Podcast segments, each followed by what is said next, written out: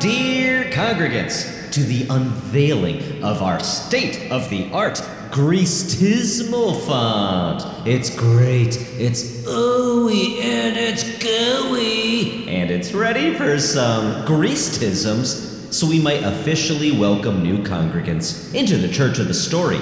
The story must be told. The story must be told. Worry, congregants. You'll get used to the stinging chemical smell and to our new congregants entering the grease pit, a word of warning. You might want to bite your lip and count to 10, because this little stinker is bubbling at a piping hot 125 degrees Fahrenheit. If it burns, it means it's working. Pastor Andrew, let's kick things off. Why don't you bless these fine folks and dunk them in that holy crease? Oh, thanks, Brother Reed. Our first congregant here is Laura B. Laura, the next time you chew gum, swallow it. Take another piece and swallow it again. Repeat, repeat, repeat until a little sticky baby grows in your fertile gut. May its birth be painless. You will name the child Big League Chew. Up next, I'd like to welcome Christine R. Christine, everyone you know and hold dear is an imposter. Even me. This has all been an elaborate ruse. Christine isn't even your real name. Your real name is Deborah Cunningham, and you were born to Lois and Kevin Cunningham in Centerville, Ohio. The movie The Truman Show is about you. Your whole life has been recorded on TV. You're on TV right now. Nothing is real. Smile for the cameras, bucko. There's no escape. Come on up here, IOC. Who wants a piece of me? Huh? I'll fight for Aya's honor and the honor of Aya's family. Come visit me behind the church and show me what you're made of. There's no God. I'm not afraid to die. I'm the biggest man in the world. This is your last chance, and I'm a mean guy with nothing to lose. Heads up, Charlie. You're going down. And finally, I'd like to welcome Dorian H. Dorian, I taught a parrot how to say your name. I released the parrot into the wild, and she's teaching other birds how to say your name. But guess what? I taught that parrot some dirty swears too, and it's teaching the other birds dirty swears. So the next time you hear a bird, it'll cry out, Dorian likes the the right inside and all of and the one where flips the out. All right, now, Brother Reed, let's seal this greasy deal with a story. From the Book of Gametes, written by Haploid, a story titled Two Testicles in the Indiana Clay. Sal lost his testicles in a farming accident. Ironically, it was a seeder that did the deed. He got drunk after Trista left him for the second time. He liked to punch things when he was drunk, but he didn't want to break another mirror. Instead, he stood in the barn and hit a tennis ball into the fields with an aluminum bat. A wayward ball soared over the corn into the soybeans, under where the seeder was parked for the night. The 20 year old Hoosier was trying to fish the ball out from under the back roller when the seeder spasmed to life. A steel seat spike popped in and out through the groin of his dungarees. Mama! He screamed at the farmhouse. Mama! Somewhere along rows 219 to 224, two testicles were planted in the Indiana clay, never to sprout a soybean. He screamed until he passed out the last burst of pure emotion he'd ever feel. Recovery was agony, but not the kind Sal expected. The sutures hurt, the drugs made him woozy, and yes, he missed his testicles. He was attached to his testicles, had given each a name Lefty and Big Boy. Though a small percentage of his body, they comprised a fundamental part of his personality. His body healed, but his emotions suffered. Sal could no longer pinpoint any single feeling. There was a deeper core absent, like going blind in the center of his vision, but retaining the periphery. He could still generally tell when he was hungry or in pain, but all nuance vanished. His lips were slack, his eyes half lidded. He stopped watching prime time dramas and showed up late for farm work. A strange, stifling calm emanated from him, like he was soaked in ether. Sal started sleeping 20 hours at a time.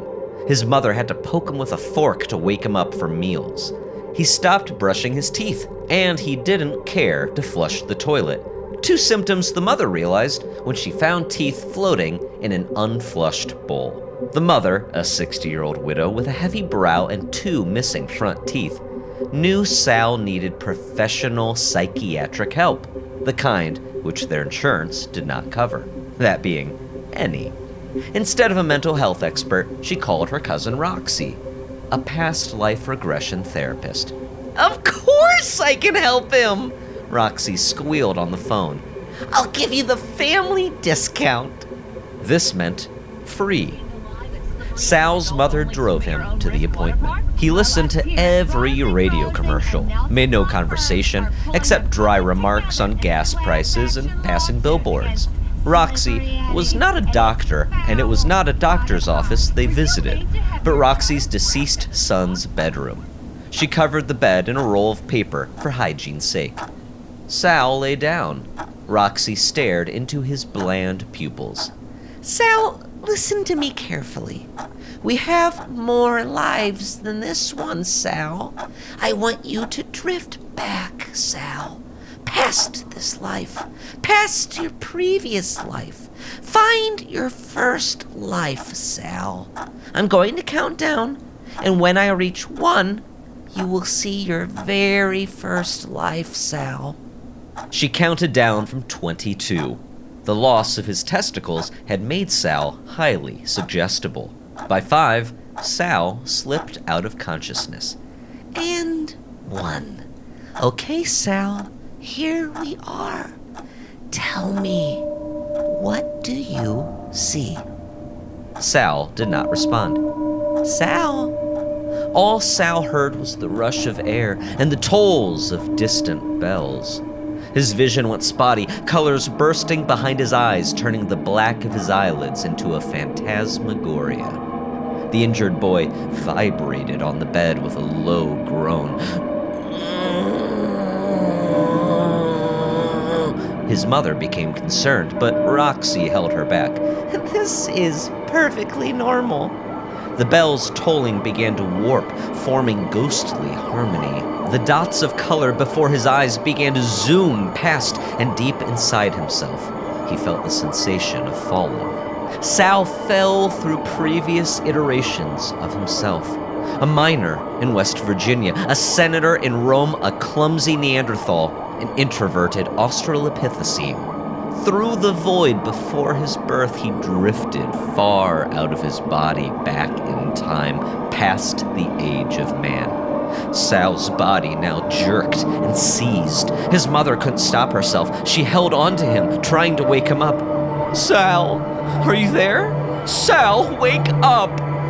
He roared through the black empty now earlier and earlier, past the age of mammals, before the megafauna. He bucked and jolted on the mattress like an electrified worm.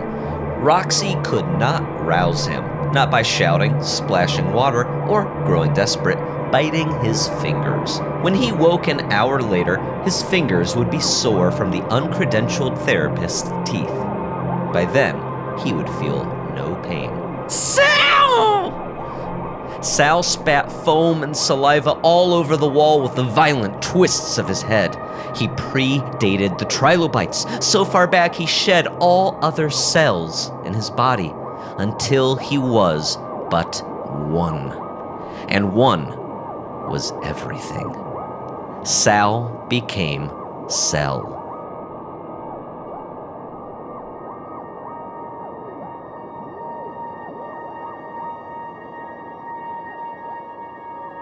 Cell was always. Cell was who was. Cell was the eternal ancestor prime. Cell knew nothing of testicles, human love, or language. Cell knew fullness, rebirth, and eternity. Also, sodium, and fat molecules, and protein, and the satisfaction of consuming smaller creatures. Cell was the first cell to ever live, and it saw no need for change. Cell lived short lives and maintained a strict membrane. It ran twin spools of nucleic acid through enzymes like zippers along endless teeth, spitting out the bent, twisting snares of protein, commanding Cell to perform its simple functions. Cell was a tape player on a loop. It consumed and grew, consumed and grew, until the tape in the player tattered apart and the membrane burst in a pop of death. But Cell never disappeared. Before Cell died, it gathered every string of tape and zipped them in a zipper unlike any other. It doubled every piece until its tape was not one, but two. Cell heaved and shook until a seam folded along its long back. The doubled cell split in half, born anew. It lived its life over again. Fullness, rebirth, eternity, sodium, fat, proteins, consumption, zip, zip, spit, bend, double split, eat, grow, eat, grow, tatter, grow, grow, pop. Cell was eternal and whole through every division, a mother who gave birth to herself. For millennia, it split and split and split, and if there were errors, they meant instant death. Reproduction for Cell was not the big deal it would come to be. There was no animal rush in doubling its strings of tape, no orgasmic tremor as it split its round body in half. Cell tolerated reproduction only by lazy necessity.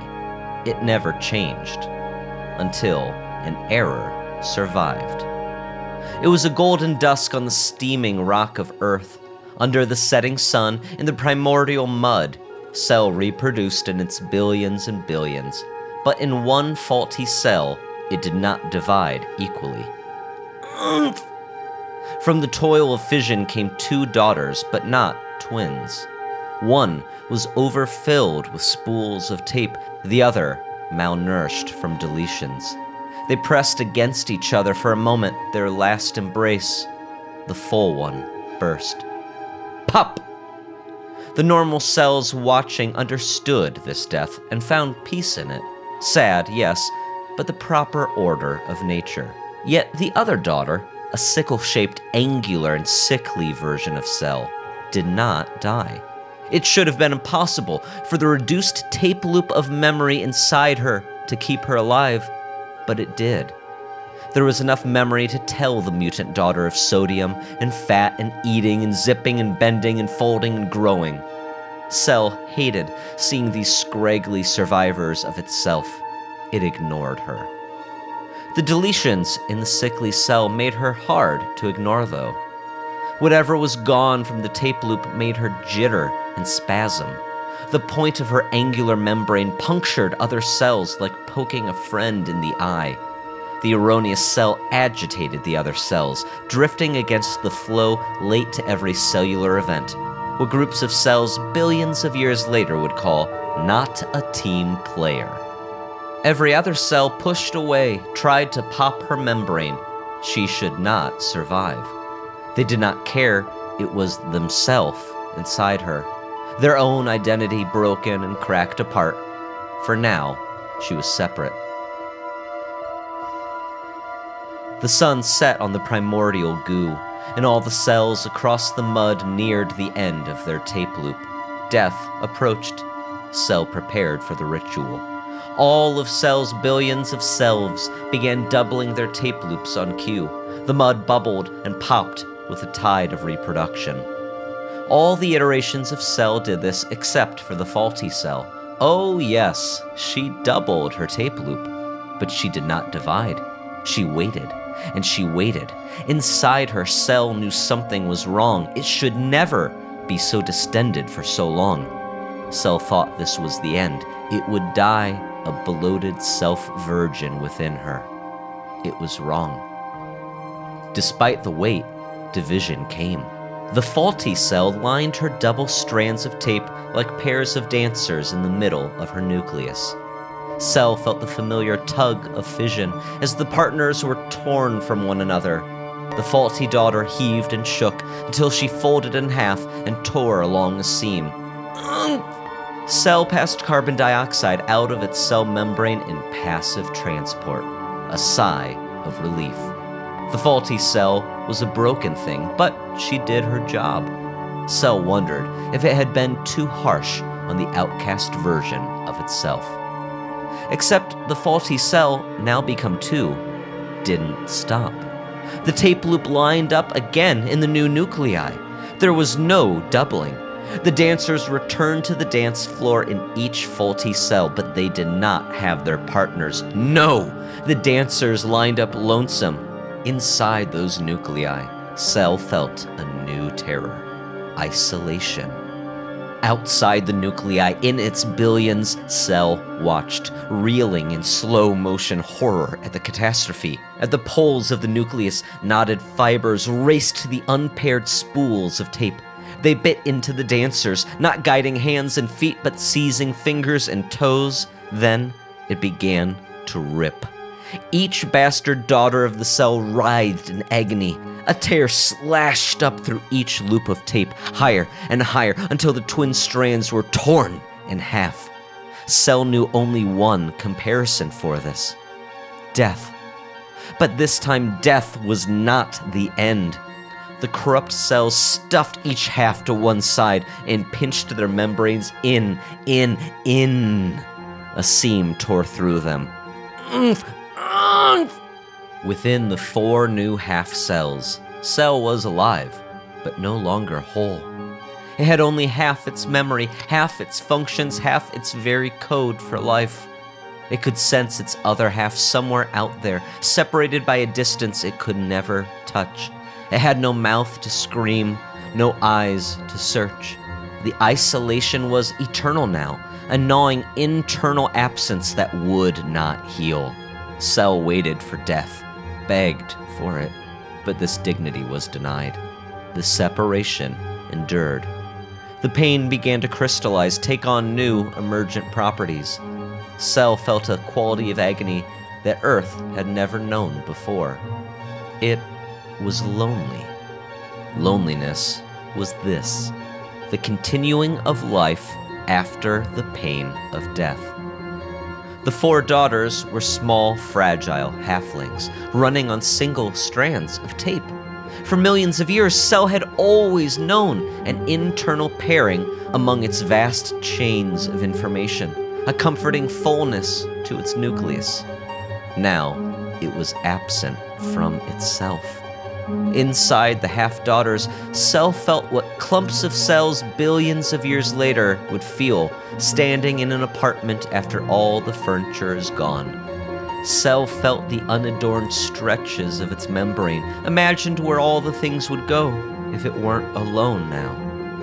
There had been no desire, no purpose to Cell's life before, but now it had as clear a purpose as any creature could know. It had to stop feeling this feeling. It had to end the loneliness. It could not go on like this. But this was too new. It knew no way to end the isolation within its own being. Though only half of what cell once was, these half cells still functioned almost like real cells. They packaged waste in vesicles for disposal, constructed towers of amino acids, and maintained a strict personal membrane. Their only difference was the terrible absence. Though they had no hearts within their every act, they knew incompleteness. The absence spurred them on. Loneliness sent them racing to the end of their loop, when death would release them. The sun set again on the mud right as it began to boil with the evening rush of replication. All the full iterations of cell began to double their strings of genetic code, but the half cells did not. Here must be where their tape ran out, an end to loneliness. Inside the corrupt cells, Cell felt a strange comfort. The absence would finally resolve. But what remained on the tape loop had no code for doubling. Instead, it sent the half cells to turbulent action. They bolted and twisted, crashed, pinched, and stabbed. Death spasms, Cell thought, watching from the outside as it suffered each stab. One half cell bumped into the other, and they began to attack. Cell had never seen such brutality. They were trying to force themselves inside the other. This was no consumption, but violence. The halflings bashed against one another again and again until they shattered each other's membranes. Organelles spilled out, cytoplasm drifting in the mud, but they were not finished. The half cell needed its old partner, the part of itself that had gone missing, pierced into one another. The two halflings began to dance. The ballet that occurred within the nucleus, across the dance floor of the metaphase plate, now had a new stage. The dance was outside themselves, so they had to press close to bring it home, pushing it in and among. Finally, one nucleus from the halfling spilled into the other, leaving a husk of membrane behind. The full cells tried to flee, whipping around in the mud aghast. Such was the horror of the first sexual act. One cell had two nuclei, and in the commotion, they bashed together. Borders broke, and nucleotides spilled into the cytoplasm like urine into a public pool. Then, the nucleus reformed. The unpaired tape loops found each other. The two became one, but it was not the same one it was before. It was not its other half it merged with, but the half of its cousin. The two other halflings merged as well, desperate for completion. Like their siblings, they found a stranger on the other side. Cell's loneliness was not resolved. When the sun set again and the other former versions of Cell began to multiply, the children of the faulty Cell were not content with simple replication. They doubled, all right, but when the others split once, they split twice. The loneliness of the halflings lived for another generation. And at the next sunset near the end of their tape loops, they tried again to find their perfect partner. They all failed. There were new combinations and changes it would take eons to achieve by the lottery of normal mitosis, sickening mutations and deaths and deformities. Yet there were those that emerged better, save the weight of inner solitude However long they lived, whatever they ate or expelled or grew or split, the incompleteness gnawed at the ends of their code. 2 split into 8, merged into 4, split into 16, merged into 8, split into 32, merged into 16, and on and on. They were the children of faulty inheritors of loneliness. At first, loneliness was a blip. In days, it became a constant hum, a song. For all the thousands of imperfect cells driven mad by meiosis, there were billions of other complete cells watching in dissatisfaction. They could not let the deviation exist. Cell had to snuff out loneliness, even if it meant destroying itself. The full cells tried to swallow the children of Faulty, but they were the same size. The growing song of loneliness drove them to new tactics. They stacked on top of one another, built towers not of protein, but of cells themselves. They let their being sink deeper, become not just a single entity, but a quality of a strange, towered whole. It was no longer cell, but multi cell. Multi cell gathered pieces of itself until it could finally grow what it needed a mouth. To cells, there is only one way to truly end something. Multicell swam through the song of loneliness. Past a streaming fold of mud, it found the strange children of Faulty and recoiled. Time had let the loneliness corrupt them. Their membranes had hardened and blistered, shrunk and grown, each cell different from the last. Multicell felt a strange pity as it swallowed them whole. Inside Multicell, the children of Faulty fell lower and lower until they hit a strange ground.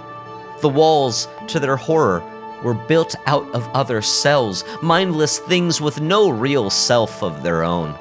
Yet they envied these cells. They had only heard loneliness, they never felt it inside. The lonely cells changed that. Multicell squeezed against the cells, tried to grind them apart. It destroyed plenty of them, made so much gore it had to invent a hole to expel all the waste. But it could not destroy them all. Some were born mutated with hooks in their folded membranes, which they used to latch on to multicell. They survived every bash and grind, multiplying and multiplying. The children of Faulty built a fortress inside Multicell until loneliness was no longer a hum inside Cell, but a song inside Multicell, a constant refrain of incompleteness. Loneliness twisted Multicell into corrupt forms. Loneliness wormed its way into every function of the creature that was once Cell. Loneliness exhaled spores from fungi, spewed pollen from plants, grew fruit, sent structures rising into the sky, invented dance and song and art. Though dangling in a scrotum or tucked away in ovaries, their signals and needs commanded the rest of the body. More powerful than a brain, the body's own compass directing where the life should lead. Every creature born haunted, an inner isolation from themselves, an urge to find another to fill a hole that can never be sealed. Sperm swimming, eggs growing, replicating, twisting, dividing, twisting, pop, grow, eat, grow, bash, gnaw, eat, eat, bash, eat, bash, grow, eat, grow, grow, grow, end without end without end without end until. Mama! Two testicles grew nothing in the Indiana clay.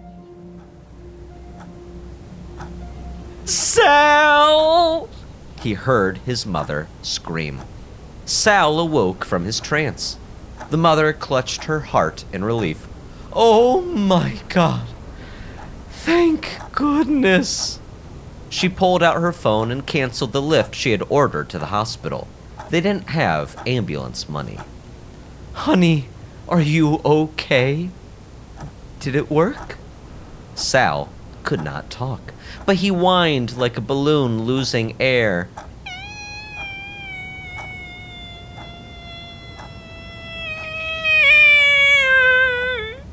He smelled the breeze and smelled loneliness. He saw trees through windows, birds in the branches, ants on the windowsill. Loneliness, loneliness, loneliness. A lonely man drive by in a lonely car, chugging fossilized loneliness, blaring songs of loneliness. His mother hugged him and he felt the embrace of loneliness, the shriveled eggs of loneliness inside her jostling. He began to rattle and foam at the mouth. Sal! The mother screamed as his body bloated and sagged in her arms. Free of his testicles, united to his original life, Sal knew completeness at the cellular level. The bastard half cells were gone, and the rest of his bodily cells had no agreement to honor. They broke the bonds of multicell and returned to the life they once cherished. Oh, dear Christ! Through his mother's fingers, Sal dissipated into individual cells. His skin sloughed away, slipping into layers of epidermis and fat. His belly button untied itself, intestines popping from his gut like spring loaded snakes in a novelty jar. The mother tried to hold him together, but found him increasingly squishy. His bones dissolved to dust, his eyes to jelly, a strange smile spread across his face as it slipped into mush. As his body disintegrated, air bubbled inside and pushed its way out through whatever aperture was available. From his eyes, belly, mouth, ears, and bottom, a single word whistled free as he spread across the comforter like an oil spill.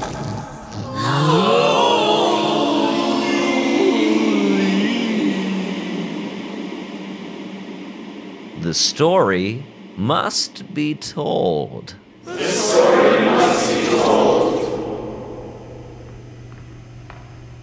Ooh, I loved that story, buddy. And a hearty welcome to all of our new congregants. Oh, oh, woof.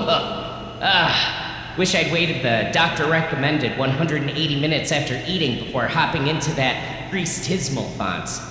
That thing really bubbles your guts. Ugh, can feel that jack in the box I had for lunch knock, knock, knocking at my back door if you catch my drift. These second degree burns aren't making things any better. but that's how much of myself I give to you, congregants. Let my skin slough. Let my little bum quiver with grease. I'm the only pastor in America who will give everything for. So feel free to give back to me at www.patreon.com slash tsmbt. ah, I turned the last section into a shameless promotion. Who saw that coming? I'm just goofing around. Now let's gather ye round and pray for tax exempt status so that we too can buy the Supreme Court and start making up some new laws that have nothing to do with our Constitution. Let us pray. Thank you for listening to The Story Must Be Told. I accidentally traveled through time. I'm stuck in the past. Follow us on Twitter and Instagram at TSMBTPod. I don't know where I am. Or should I say, when I am. The past sure is sk- scary. Join our Patreon buster, www.patreon.com slash TSMBT. For just $5.22 a month, you get exclusive access to our exclusive podcast, The 522 Club. Wait a minute, this is looking familiar. it can't be. I'm in a shopping mall in Dayton, Ohio. It must be 2003. We have lots of merch, you jerks. Go to www.babyneedsdaddy.com and get your merch today. Wow, there's a Spencer's Gifts here and a sunglasses hut. and the food court is lousy with flirty, horny teens. Join us in two weeks for a brand new story. I'm gonna get a pair of wraparound sunglasses and wear cargo shorts. I'm gonna sell funny text t shirts at Spencer's Gifts. I'm gonna sell perfume at Elder Beerman. I'm gonna be the king of Dayton, Ohio. Behold my works and tremble. I just got a second chance at life, and I'm not gonna let you ruin it this time, Father. Ooh, I just like a tiny typo, not a big one. Just give me an extra apostrophe. Ooh, that means you did your work, but you didn't pay attention. Mmm, I love a tiny typo. The story must be told.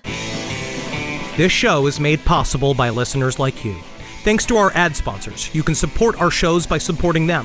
For more shows like the one you just listened to, go to lastpodcastnetwork.com.